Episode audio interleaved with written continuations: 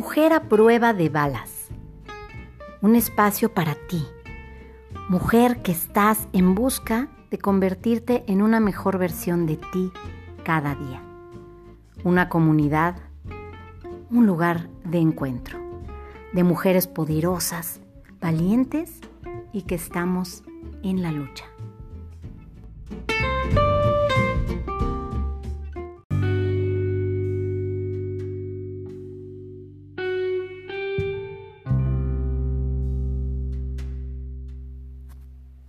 Hola mujer hermosa, ¿cómo estás? Soy Paula Morelos Zaragoza. Bienvenida a tu espacio, al punto de encuentro, mujer a prueba de balas.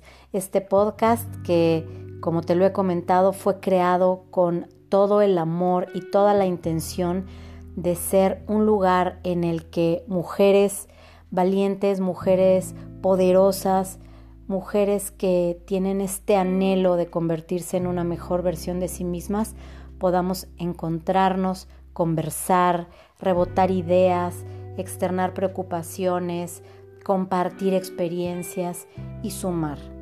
Sumar a la vida de otras mujeres que estén viviendo una situación o alguna situación semejante a cualquiera de las que aquí platicamos y exponemos y podamos ser un escalón, podamos ser un, elemento de apoyo y de sincero cariño para que, para que tú, para que tú que escuchas puedas librar cualquier batalla de una mejor manera. El día de hoy he escogido un tema que en lo particular ha sido muy importante superar en mi vida. Y quiero hablarte a detalle de él y es el enojo como tu mayor obstáculo.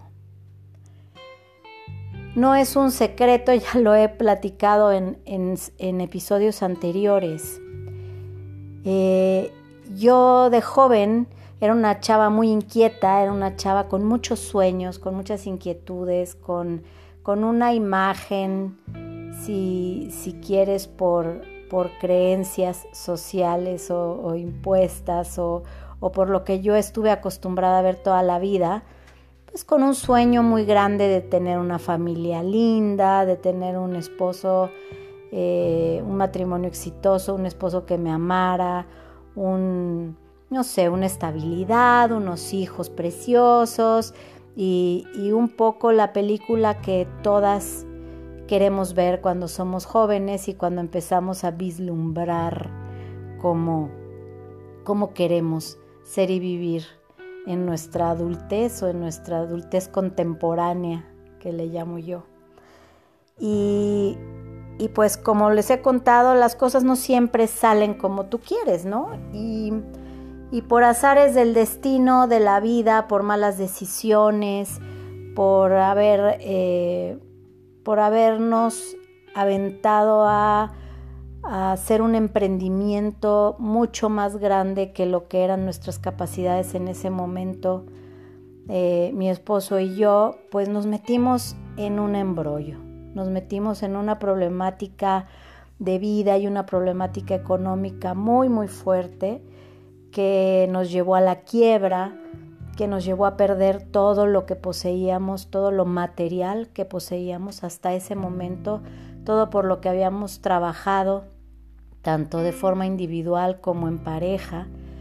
Y fue un golpe muy fuerte porque más allá de la pérdida económica, pues fue un, un cambio de 180 grados, fue una marometa que, nos puso totalmente en otro lugar que en donde nosotros queríamos estar. Él fue tan fuerte el shock, fue tan, tan grande el impacto de haber perdido casa, negocio, patrimonio, dinero, sueños, proyectos, etcétera, que son tan importantes para un hombre, para alguien que es cabeza de familia, que que de a poco se fue deprimiendo en una forma tan importante que, que se convirtió en un problema, en un problema mental, en una enfermedad ya química del cerebro, en un, en un desequilibrio que lo llevó a desarrollar una enfermedad bastante fuerte mental. Y bueno, con esto se vino abajo la vida, se nos complicó todo. Yo estaba con mis hijas, yo tengo tres hijas, como les he contado. Con mis hijas grandes eran muy bebés. Cuando todo esto sucedió, recién nacía mi segunda hija, estaban muy chiquitas. Y, pues todo este sueño del que te hablo, toda esta imagen preciosa que yo había creado sobre mi vida en familia, pues se vino abajo como si hubieran roto un espejo y toda se destruyó. Todo se derrumbó como la canción. Y desde entonces yo estuve profundamente enojada, enojada con la vida, enojada con Dios, enojada con el destino, enojada con Él, con el esposo, conmigo, con mi familia, con toda la gente que, que en el momento en que estuvimos en un problema fuerte nos dio la espalda, con todos aquellos eh, amigos, entre comillas y subrayado, que, que, mientras fuimos exitosos y estábamos en el, en el mundo de la abundancia y los viajes y los autos y todo esto, pues estábamos juntos. Y el día que no hubo tal, pues poco a poco, uno por uno, fueron desapareciendo hasta que no quedó prácticamente ninguno. Hay algunos que sobreviven hasta hoy y que son de los amigos más entrañables y queridos eh, por nosotros y por mí en lo particular. Pero lo que yo quiero compartirte hoy fue que este gran enojo que yo desarrollé me fue nublando poco a poco la razón, el entendimiento, la alegría, las ganas de vivir y, el, el realmente avanzar o seguir avanzando o aprender a sobreponerme a las situaciones que se me estaban presentando, que eran muchas, eh, fueron muy seguidas una de otra y, y no estaba yo lista. En ese momento era yo pues mucho más joven, Estoy hablando de hace 16 años. Entonces, pues no estaba yo lista, no, no tenía ni las herramientas, ni la madurez, ni la capacidad mental y emocional para sobreponerme a todas esas situaciones. Entonces yo solo desarrollé enojo y mucho dolor. Pero el dolor eh, era, estaba como mucho más debajo. Normalmente la gente que se muestra muy enojada tiene mucho dolor en el fondo. No es tanto enojo, sino tristeza. Y pues obviamente lo que yo tenía era tristeza, pero en ese momento yo no lo identificaba como tal. Y, y entonces yo desarrollé esta em, como reclamo a la vida, en donde yo estaba segura que la vida me debía muchísimo, porque me había quitado tanto, me había Em, me había fallado Así, así lo veía yo en ese momento. Y entonces todo el tiempo estaba yo esperando como la recompensa, una revancha, eh, que, que, la situación por sí sola se modificara y que ya me merecía yo que me fuera bien. Eh, yo merecía que me fuera devuelto todo el dinero que habíamos perdido, que me fuera devuelto mi estatus, que me fuera devuelto eh, mi felicidad y mi matrimonio ideal que yo había, según yo, creado, ¿no? Y, esto me llevó a que cada vez me fuera yo replegando, echando hacia atrás, em, pues poniendo en pausa mis actividades siempre en espera de que algo afuera pasara para que el momento que yo estaba viviendo se modificara.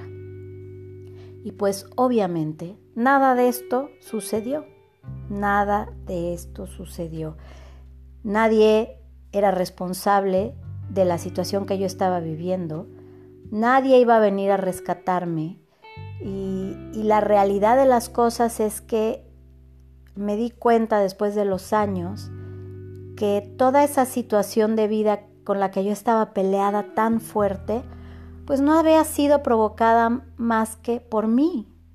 Y lo hemos dicho en otros episodios, cada paso que yo di consciente o inconscientemente a lo largo de mi vida y a través de las decisiones que fui tomando día a día me llevaron hacia ese punto. Nadie me llevó, nadie me obligó, yo fui tomando decisiones. Y hubo un momento en el que las decisiones no fueron las más adecuadas y estaba yo en un momento de absoluta adversidad. Y entonces entendí que había que hacer algo, ¿no? Me, puse a pensar y dije, yo lo que necesito es que alguien me saque de esta situación. Eh, después de muchos años de vivir en esta adversidad con la enfermedad mental, se los he contado anteriormente, yo decidí separarme.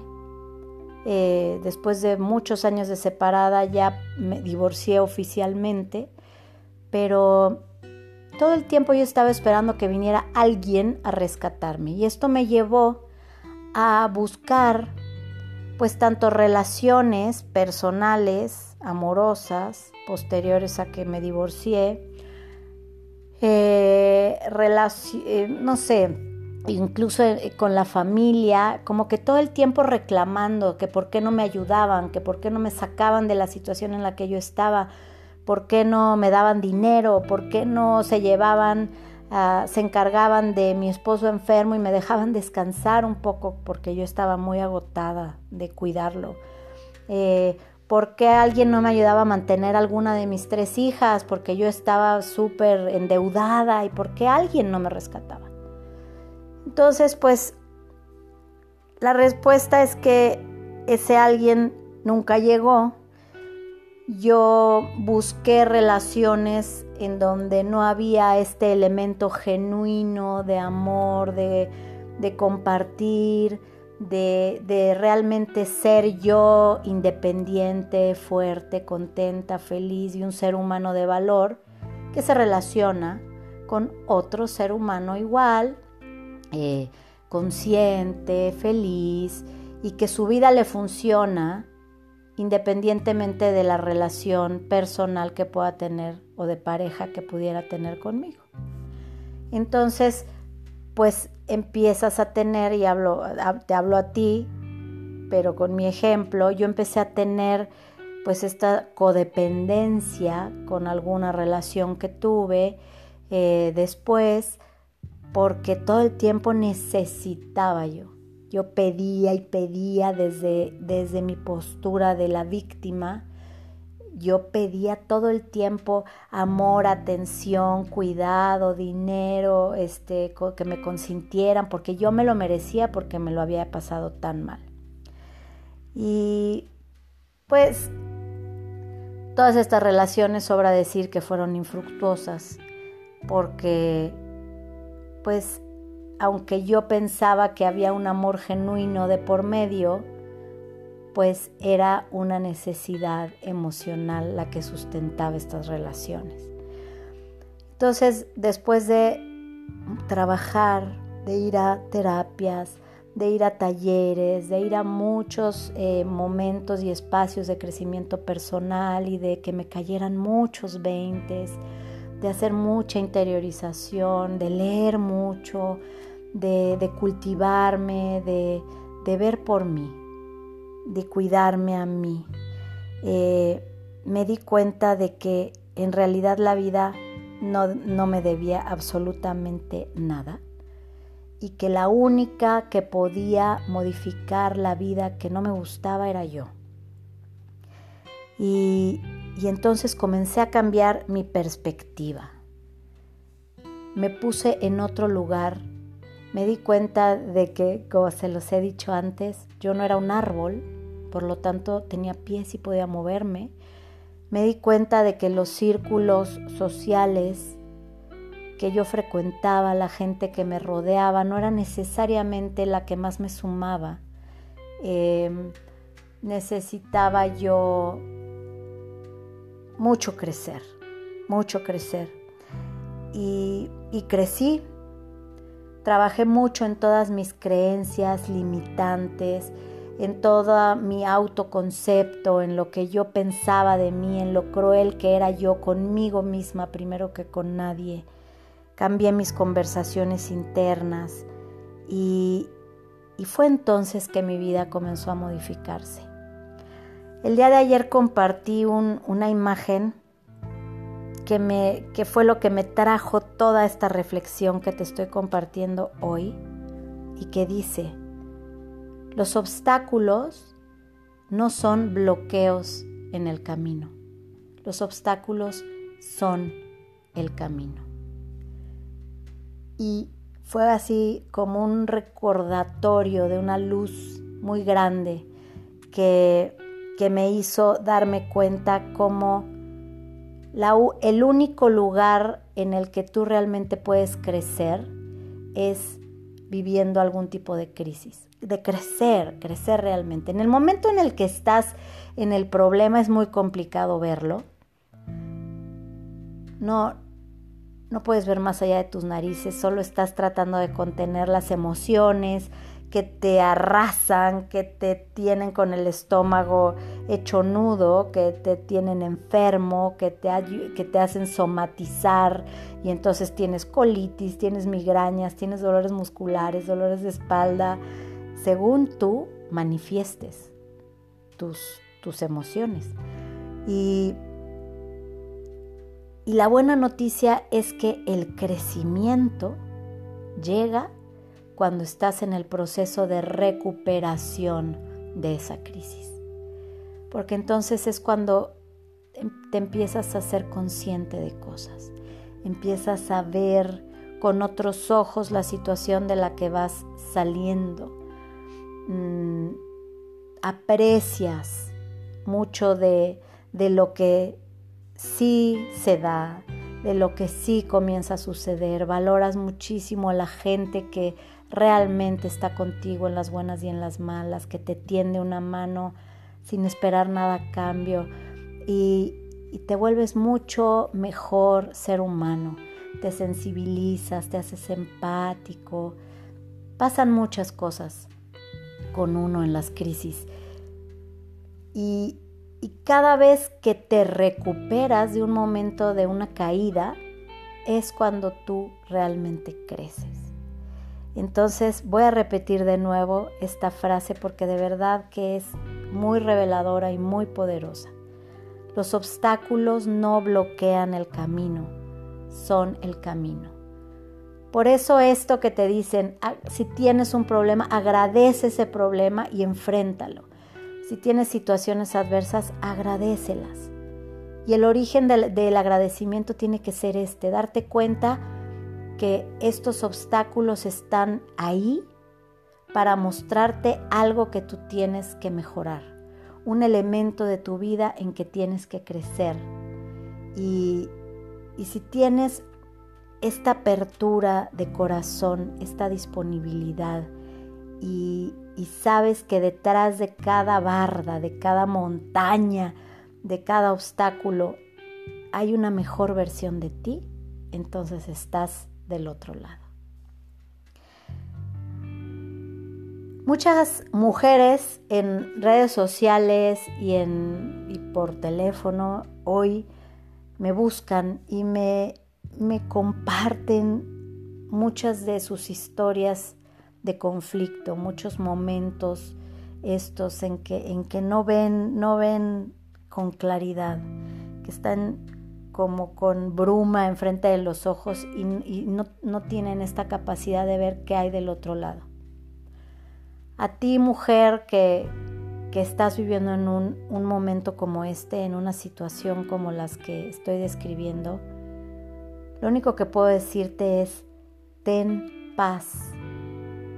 Lo primero que hay que hacer cuando uno está en un momento así es recuperar la paz y la tranquilidad de alguna forma orar, meditar, respirar, respirar hondo, profundo, volver a tu centro, tratar de ubicar en dónde realmente estás parada y qué es lo que quieres hacer.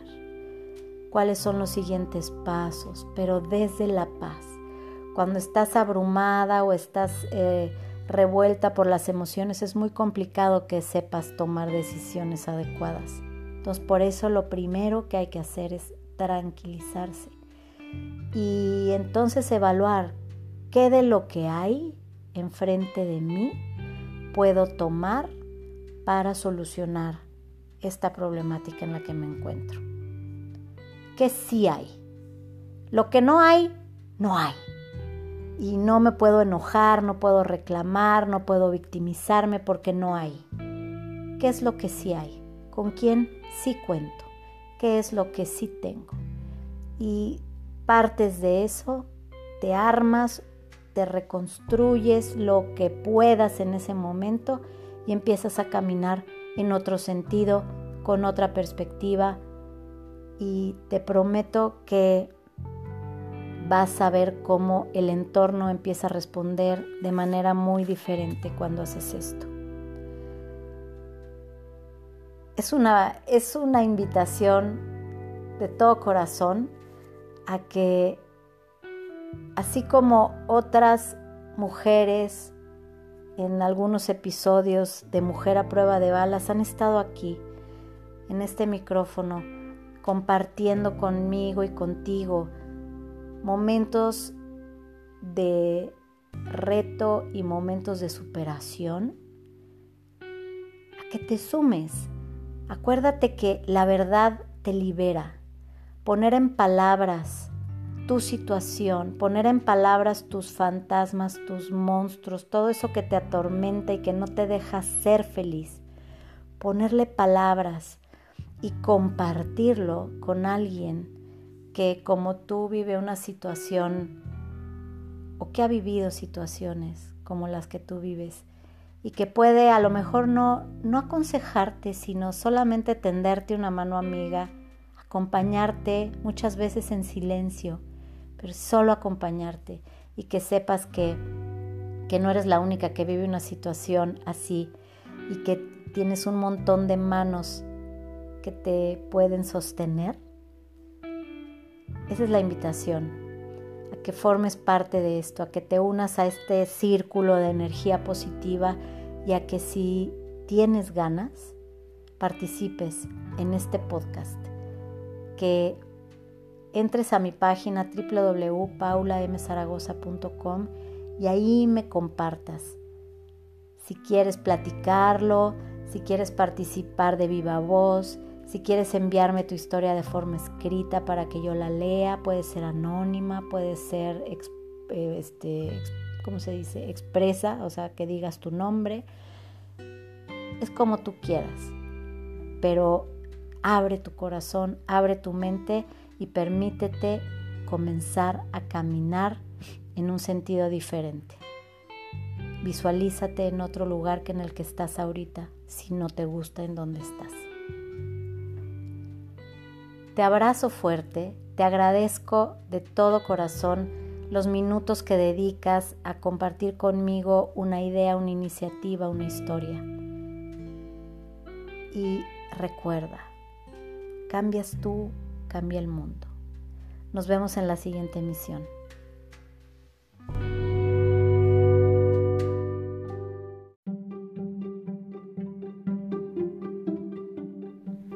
Mujer a prueba de balas. Historias que te ayudan a crecer. Tu lugar de encuentro. El espacio en donde tú, mujer, puedes conocer y compartir tu riqueza. Visita y suscríbete a nuestra página www.paulamzaragoza.com y pertenece a esta comunidad de crecimiento. Síguenos en nuestras redes, en Facebook e Instagram y te espero la próxima vez. Por un día de conciencia. Y recuerda, cambias tú, cambia el mundo.